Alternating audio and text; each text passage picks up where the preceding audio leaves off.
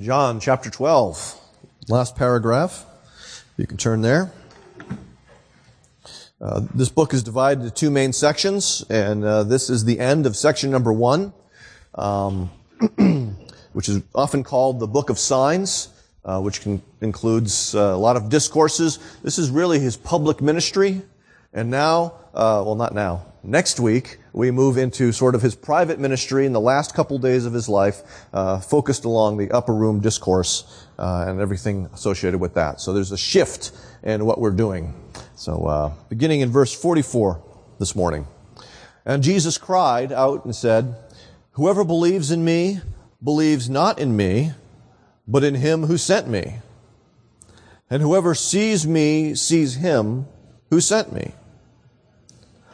I have come into the world as light, so that whoever believes in me may not remain in darkness. If anyone hears my words and does not keep them, I do not judge him. For I did not come to judge the world, but to save the world. The one who rejects me and does not receive my words has a judge. The word that I have spoken will judge him on the last day. For I have not spoken on my own authority, but the Father who sent me has himself given me a commandment, what to say and what to speak. And I know that his commandment is eternal life. What I say, therefore, I say as the Father has told me. Let's pray. Father, we thank you for the public ministry of Jesus, just as much as we thank you for Jesus' work in private, and particularly on the cross and in the tomb. And now for us, seated at your right hand. We ask that the Spirit would indeed come to help us to understand what could be easily confusing words of Jesus here this morning. Grant us the grace we need by pointing us to Him who points us to you. And we ask this in Jesus' name. Amen. It started with a bang. Jesus, the Word who was with God and the Word who was God. That's how this gospel begins. That is the prologue, so to speak, of this very gospel that we've been working on for the last year and a half now. And we're sort of at the end of Act One of this gospel. And if this was a symphony or if this was a musical, this would be the time for the overture.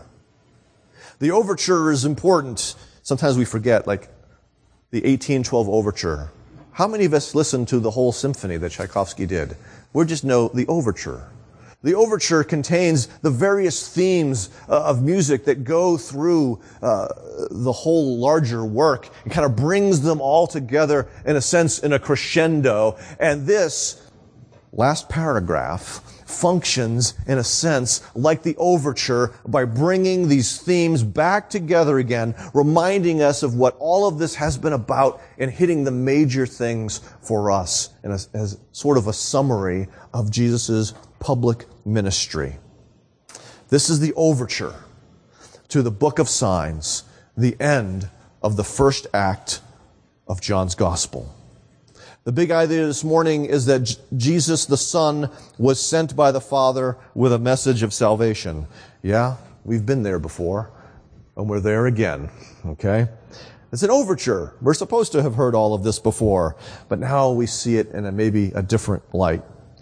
And we should see this in a different light. And the first part we should see in a different light is the reality that behind the Son stands the Father. There are aspects of this that we've seen before, and we'll touch on those again, but there's some more that John, uh, Jesus brings out more clearly for us in the midst of this. Jesus once again gives us something of a head scratcher. The one who believes in me does not believe in me. Is Jesus confused? Is Jesus contradicting himself? Has Jesus suddenly become illogical? No. Okay? I think there's a way of understanding this. He's not making an absolute sort of statement here, but remember, let's continue with that sentence. Does not believe in me, but rather in the one who sent me. Jesus is speaking here, of course, as the Messiah and therefore as mediator. And all of the things that we are going to come across in the, in the context of this paragraph have to be seen in the light of his role as mediator in his first coming. If we don't see it in that light, then we get very, very confused. And so when Jesus is saying, you don't believe in me, it's sort of like he's actually saying, you don't believe just in me, but also in the one who sent me. Because Jesus' goal was not simply to gain attention and to gain you know, people believing in him, but he wanted people rightly connected to the Father. That's what his mission has always been about. It's not about gaining disciples for him, so to speak, so much as bringing people back to the Father. That's why we read in for, perhaps ugh, we read, for instance, in 1 Timothy chapter 2, for there is one God and there is one mediator between God and men, the man Christ Jesus. And there Paul is focusing on the humanity of Christ as mediator. Jesus comes as mediator on the behalf of the Father who sent him and he points to him. This is a reminder that all of this has been initiated by the Father for our salvation. We, we can lose any sort of sense of Jesus comes to appease an angry Father who, you know, will now begrudgingly accept us. The Father is the one who sent the Son into the world to reconcile His people to Him. So to believe Jesus' word is to believe the Father's word. Jesus, as prophet, is not encouraging us to worship another God. He's calling us back to the one true God. Father, Son, and Spirit. And so if we see it in that light, this statement should not be as confusing as it might initially seem to be the Father stands behind the Son's words as the one who sent him to speak those words.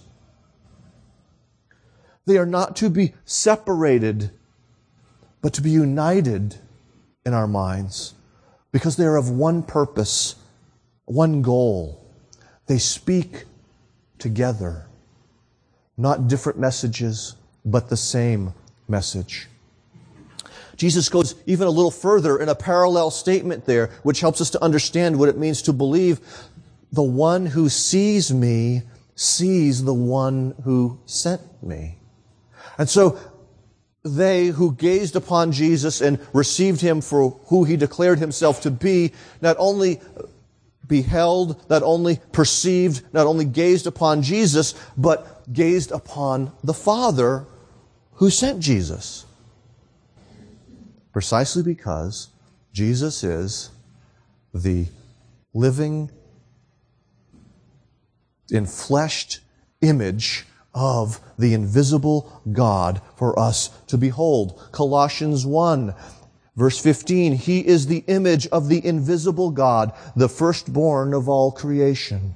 Hebrews chapter 1, He is the radiance of the glory of God in the exact imprint of His nature, and He upholds the universe by the word of His power.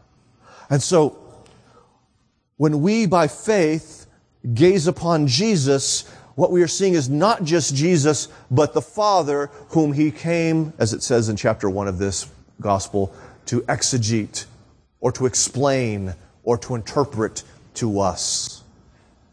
He reveals himself to us so that he might reveal the Father to us. Do you understand? How in both of these ways, his goal is not just for you to behold him to believe Him, but to also behold and believe the Father as well. Jesus, in saying these things, I think, speaks uh, both of their unity and also his purpose in being sent to save, to bring us back to the Father, not just to bring us to himself, but to bring us, therefore, with him to the Father. The Son who was sent has also sent his people out to testify about the Father. Now, I just said that. John 20, the end of this gospel, we see Jesus said to them, Peace be with you. As the Father sent me, even so I'm sending you. So as I talk about these things the, through the rest of this sermon, I want you to have kind of a double gaze. One is looking at Jesus and being drawn to worship him and the second is recognizing that you too have been sent out so that people can know Jesus, and by knowing Jesus, know the Father. Okay? So, if we can, let's keep both of those things in our minds as we sort of track along. When people believe our testimony about Jesus, they're not believing in us but we're calling them to believe our words about and to believe in the Son and the Father. Okay? So, just as Jesus didn't come for his own glory, but was sent to show the Father's glory, so we too are sent out to show the Father's glory if we believe. All right, that's the first part. Are we all happy? Didn't matter. Secondly, those who reject the Son remain in the darkness. Again, this is focused on Jesus' first advent, these words that are about to follow. And so they really shouldn't be taken absolutely. If we do take them absolutely, what we find is that they begin to contradict some other clear passages, one of which we read there uh, in Romans chapter 2, how it talks about Paul's gospel declares that God will judge the secrets of men's hearts by Jesus. Okay? Keep that in mind. Paul's gospel is not different than Jesus' gospel. It's the same. But we see in other places, including Jesus' own words, that Jesus is judge. We'll get there. What this, the complexity of this passage reminds us of what the Westminster Confession of Faith calls the analogy of Scripture that we need to interpret unclear passages of Scripture in light of clearer passages of Scripture. And so, as I prepared my sermon, that's what I do every week. Okay? Because I don't want to teach some, teach you something that's going to deviate from the, the whole of Scripture. And sometimes if we look at a verse in isolation, that's what we do. We take it and it necessarily out of its context, we then begin to miss what it's actually saying. So I'm just encouraging you to continue to do that same sort of thing and recognize that that's what I'm trying to do even now as we speak. Jesus says, first off, I have come into the world as light. This is not new to us. Uh, we saw a number of discourses where Jesus declares that he is the light of the world, that he was the fulfillment of uh, the festival of tabernacles. Okay? But we recognize when we say this that Jesus came to a world that was in darkness and in need of light. Pity the poor people who want to listen on the internet. And there's that whole missing section that happened. Life will go on, right? Jesus still is sovereign. All right, where was I? Ah, yes, they remain in the darkness. He did not come to judge, but to save. We see the same concept in John chapter 3, particularly in verses 16 to 18. That, again, refers to his first advent. It does not refer to his second advent. His mission the first time around was to bring salvation to the elect. Okay? So we've got to keep that in mind as we look at this and not change it into some, change Jesus into some sort of person who would never judge anybody because he's just, you know, cute and cuddly and stuff. But he speaks of those, he warns those who hear his words but do not keep or observe them. These are the people that remain in the darkness. John speaks about this in his second letter, verse 9. Everyone who goes on ahead and does not abide or remain in the teaching of Christ does not have God. Whoever abides in the teaching has both the Father and the Son. See, you notice? There's the message again. Not just the Son, the Father and the Son. Those who hear it must abide in it. And that's why all of these believes, you believe in, they're all present tense, that idea of continuing to believe. Not you believed once 15 years ago when you walked the aisle or raised your hand or however it was in the church you went to, but an ongoing belief in who Jesus says he is. Okay? In other words, another way of thinking about this is that Sunday school answers are supposed to be everyday answers. We are to be not just confessing Christ when we're in this building, but we are to be confessing Christ and obeying Christ the other six days of the week when we're not in this building, but we're in the public sphere. Your faith is not supposed to be a privatized Sunday morning kind of faith. God intends your faith to be lived out 24 7, whether you're in the privacy of your home or you're at work or you're at the mall or wherever else you find yourself to be. You're intended to live by faith in God wherever you are, whenever you are, throughout the course of the week.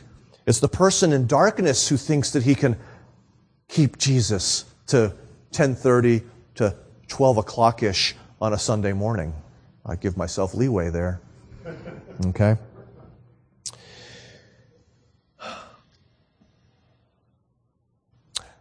We see in James 4 that there is only one lawgiver and judge who is able to save and to destroy. And that brings us back again to that reality of the second, the second advent of Jesus, when he will come to judge. But he's speaking here that there is a judge for those who reject him. Now, that word reject has in mind the idea of disregarding someone or something, uh, to think very little of someone or something, or to slight someone or something. We've probably, in certain parts of this country or this community, you know, they disrespected, they thought too little of somebody. Okay? And so this is the person who thinks little of Jesus. Now, let's unpack this for a moment. What are they thinking little of? Well, if we, if we think about John's gospel thus far, we recognize that they're thinking little of the Word who was with God and the Word who was God. Through him, uh, through whom everything that has been created was created. They're saying, I don't need the one who was before the face of the Father. I don't need the one who holds everything together by the power of His Word. I don't need that one to help me. I got it under control.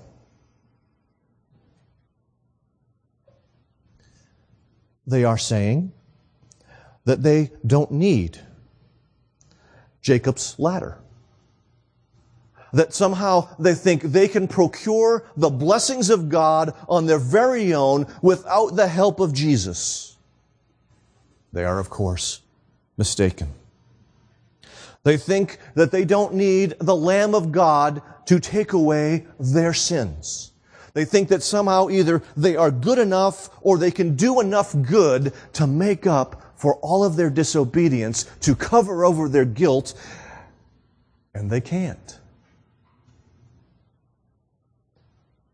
They're slighting the Son of Man who comes to judge the living and the dead. And they're saying, I don't need someone to make the score right.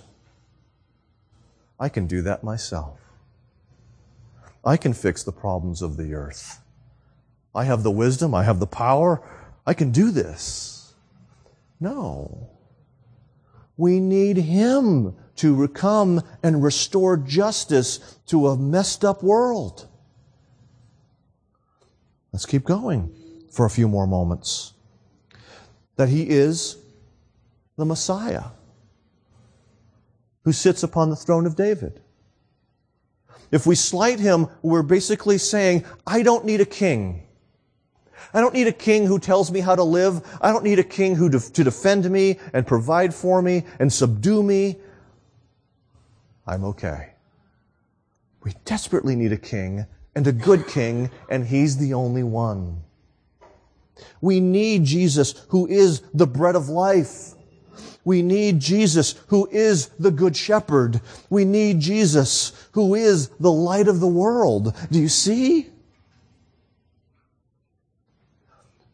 When people slight Jesus, they are saying they don't need that Jesus that John has been proclaiming to us for 13, uh, 12 chapters so far. In the many ways in which he comes to meet the needs of sinners to deliver them and bring them back to the Father. So it's no small thing to reject Jesus. When they reject Him, when they think little of Him, they therefore do not receive His words as significant. If you're a Marx, if you love Karl Marx, what are you going to do? You're going to read his book, Das Kapital. You're going to study his book, Das Kapital. You will probably commit much of it to memory because you want your life to be shaped by Marx and his teaching. The one who receives Christ wants their life to be shaped by Jesus and his teaching.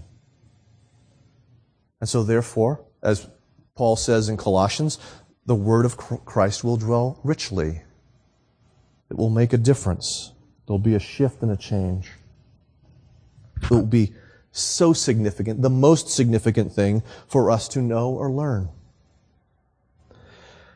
Anyway, back to our text. Jesus doesn't say that they will not be judged. He says, the word that I have spoken will judge him meaning the person who thinks lightly of Jesus. On the last day, all that that person rejected with regard to who Jesus is will condemn them. It's a hard thought, but it's a true thing that Jesus says.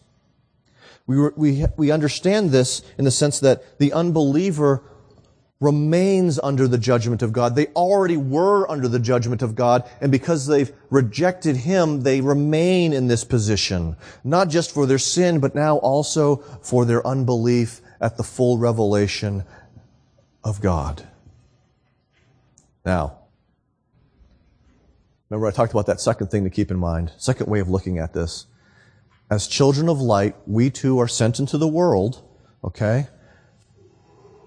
Our goal is not to condemn the world. We go to a world that's already condemned. We go to make known how they can be free, how they can be pardoned, how they can be forgiven and brought back to God. That's a very important distinction for us to make. We speak of sin and call it for what it is, but our goal is not to let them feel condemned by us, but so that they might know that there is a Savior and his name is Jesus. And so, as the light, Jesus didn't bring the darkness, but reveals the darkness that binds us. All right, third thing of this overture. Jesus spoke only on the Father's command. Why is rejecting Jesus and not believing and keeping his word so serious? I, I think this gets back at that. It reemphasizes some of what we saw in the first part of this sermon because they aren't rejecting simply Jesus, they are also rejecting the Father who stands behind Jesus. You know? If you make my wife your enemy, sorry, I'm your enemy too. because my primary allegiance on the earthly plane is with my wife. Okay? I, am supposed to defend her and protect her and bless her and provide for her, all of these things. It's the same way. You cannot have the Father and not have Jesus. You can't have Jesus and not have the Father. They come together, just as Amy and I come together, so to speak. Jesus speaks he says, on the Father's authority. The Father gave the Son a commandment. Let's think of it this way. We've talked about it in the sense of Jesus, in a sense, being a missionary, but also let's think of it in terms of being an ambassador. How many of you remember Shirley Temple? The cute little girl from all of those movies, okay? On the good ship Lollipop. Was I even close to being in tune for that? Um, I was? Awesome. The first word. well, she, of course, became Shirley Temple Black. And under President Ford's administration, she was an ambassador to Ghana in Africa. But her political career wasn't done because under Bush 41, she became the ambassador to Czechoslovakia. And so she was there when all the world changed and the Iron Curtain fell and Czechoslovakia became freed. This, you know, we tend to think of her as the little girl with the curly hair singing the songs in the old, old movies, but she was an ambassador. In her role as ambassador, she doesn't make up what she wants to say. She's supposed to communicate what the President of the United States wants her to communicate to Ghana or later Czechoslovakia. She's not writing her own playbook. She's supposed to be following the playbook of the president. Jesus doesn't write his own playbook. He follows the playbook of the Father. The Son, as our mediator, submitted to the Father's authority as the God man. Now, that's a very important distinction to make. Yeah, I got time. There's, um, a movement that I've just heard about, a, a theological development more, I've just heard about. And they're trying to protect a good biblical position, I think, anyway. You may disagree with me. I know some of you do. Uh, but that idea of uh, male headship, the complementarian viewpoint. But I think they're going to a bad place to try and defend this and they talk about the eternal submission of the Son. Okay? That's when it's really good to keep in touch with your uh, historical community. Because our historical community in the Reformed faith reminds us that when Jesus submits to the Father, he does so as the mediator. He does so as the God man on our behalf. This is not something that is ontologically necessary of him as son, but it's how he functions as our Savior. Okay, do, you, uh, do you understand that distinction? If you don't, you can talk to me later. I might be able to explain it better.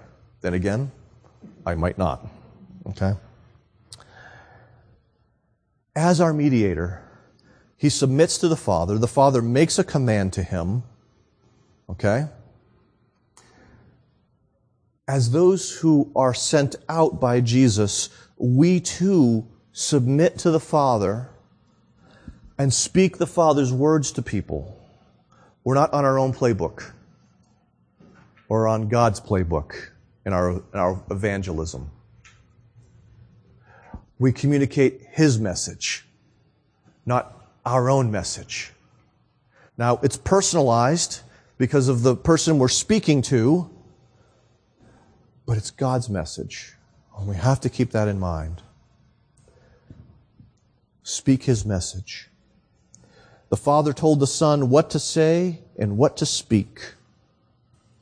And Jesus, for us and for our salvation, obeyed that very thing and everything the Father told him to do.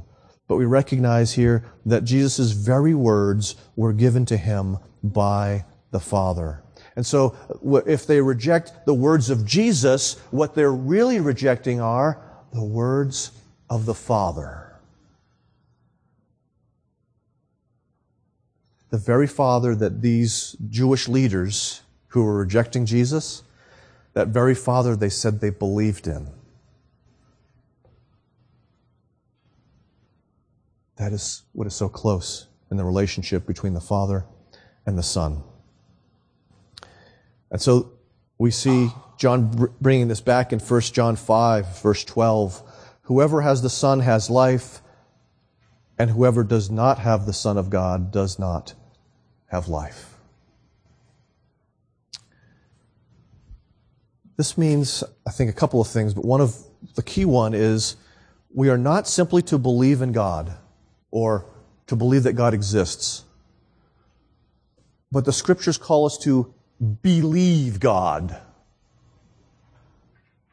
When He speaks to us in the scriptures, we're to believe what He says.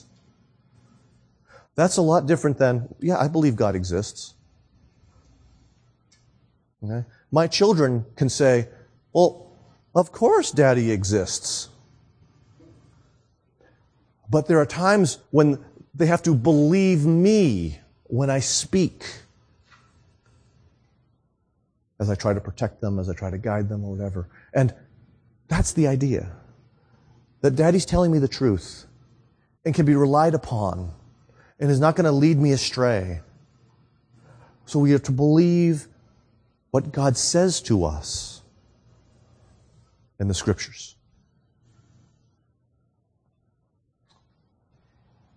as a mediator, his commandment we see here was to bring life over the course of his earthly ministry. He came to save. We who have life through the Son offer it to others in a variety of ways. The other day I was uh, taking my walk and I was listening to the Best of Kansas. And uh, one of the last songs on that album is Hold On. And if you don't know the, what happened, um, Kerry became a Christian. He was the guitarist and keyboard player and one of the principal songwriters of the band Kansas. And he became a Christian. And one of the, on the very next album, there's this song, Hold On, that he wrote for his wife, who had not yet become a Christian, but eventually did. And of course, Steve Walsh wasn't really wild about singing those lyrics. Okay? Now this, this Jesus thing happened to Kerry, and I, that Jesus thing hadn't happened to Steve Walsh, and that's eventually why Steve Walsh left the band, because uh, Kerry was like, no, I found a new song to sing. Jesus has become the one I sing about.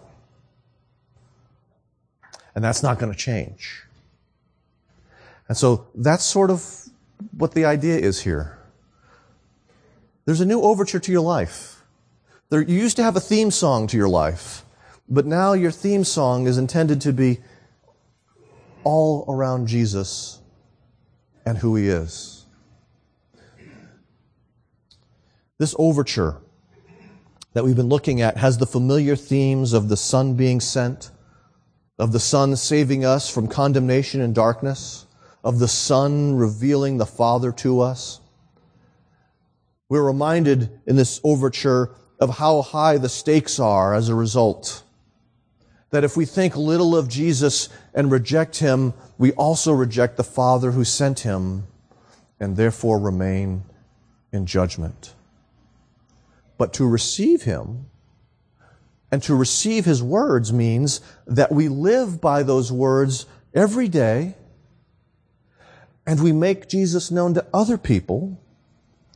In other words, Christ becomes the overture of our lives and the song that we sing, even if it's a little off key. Let's pray.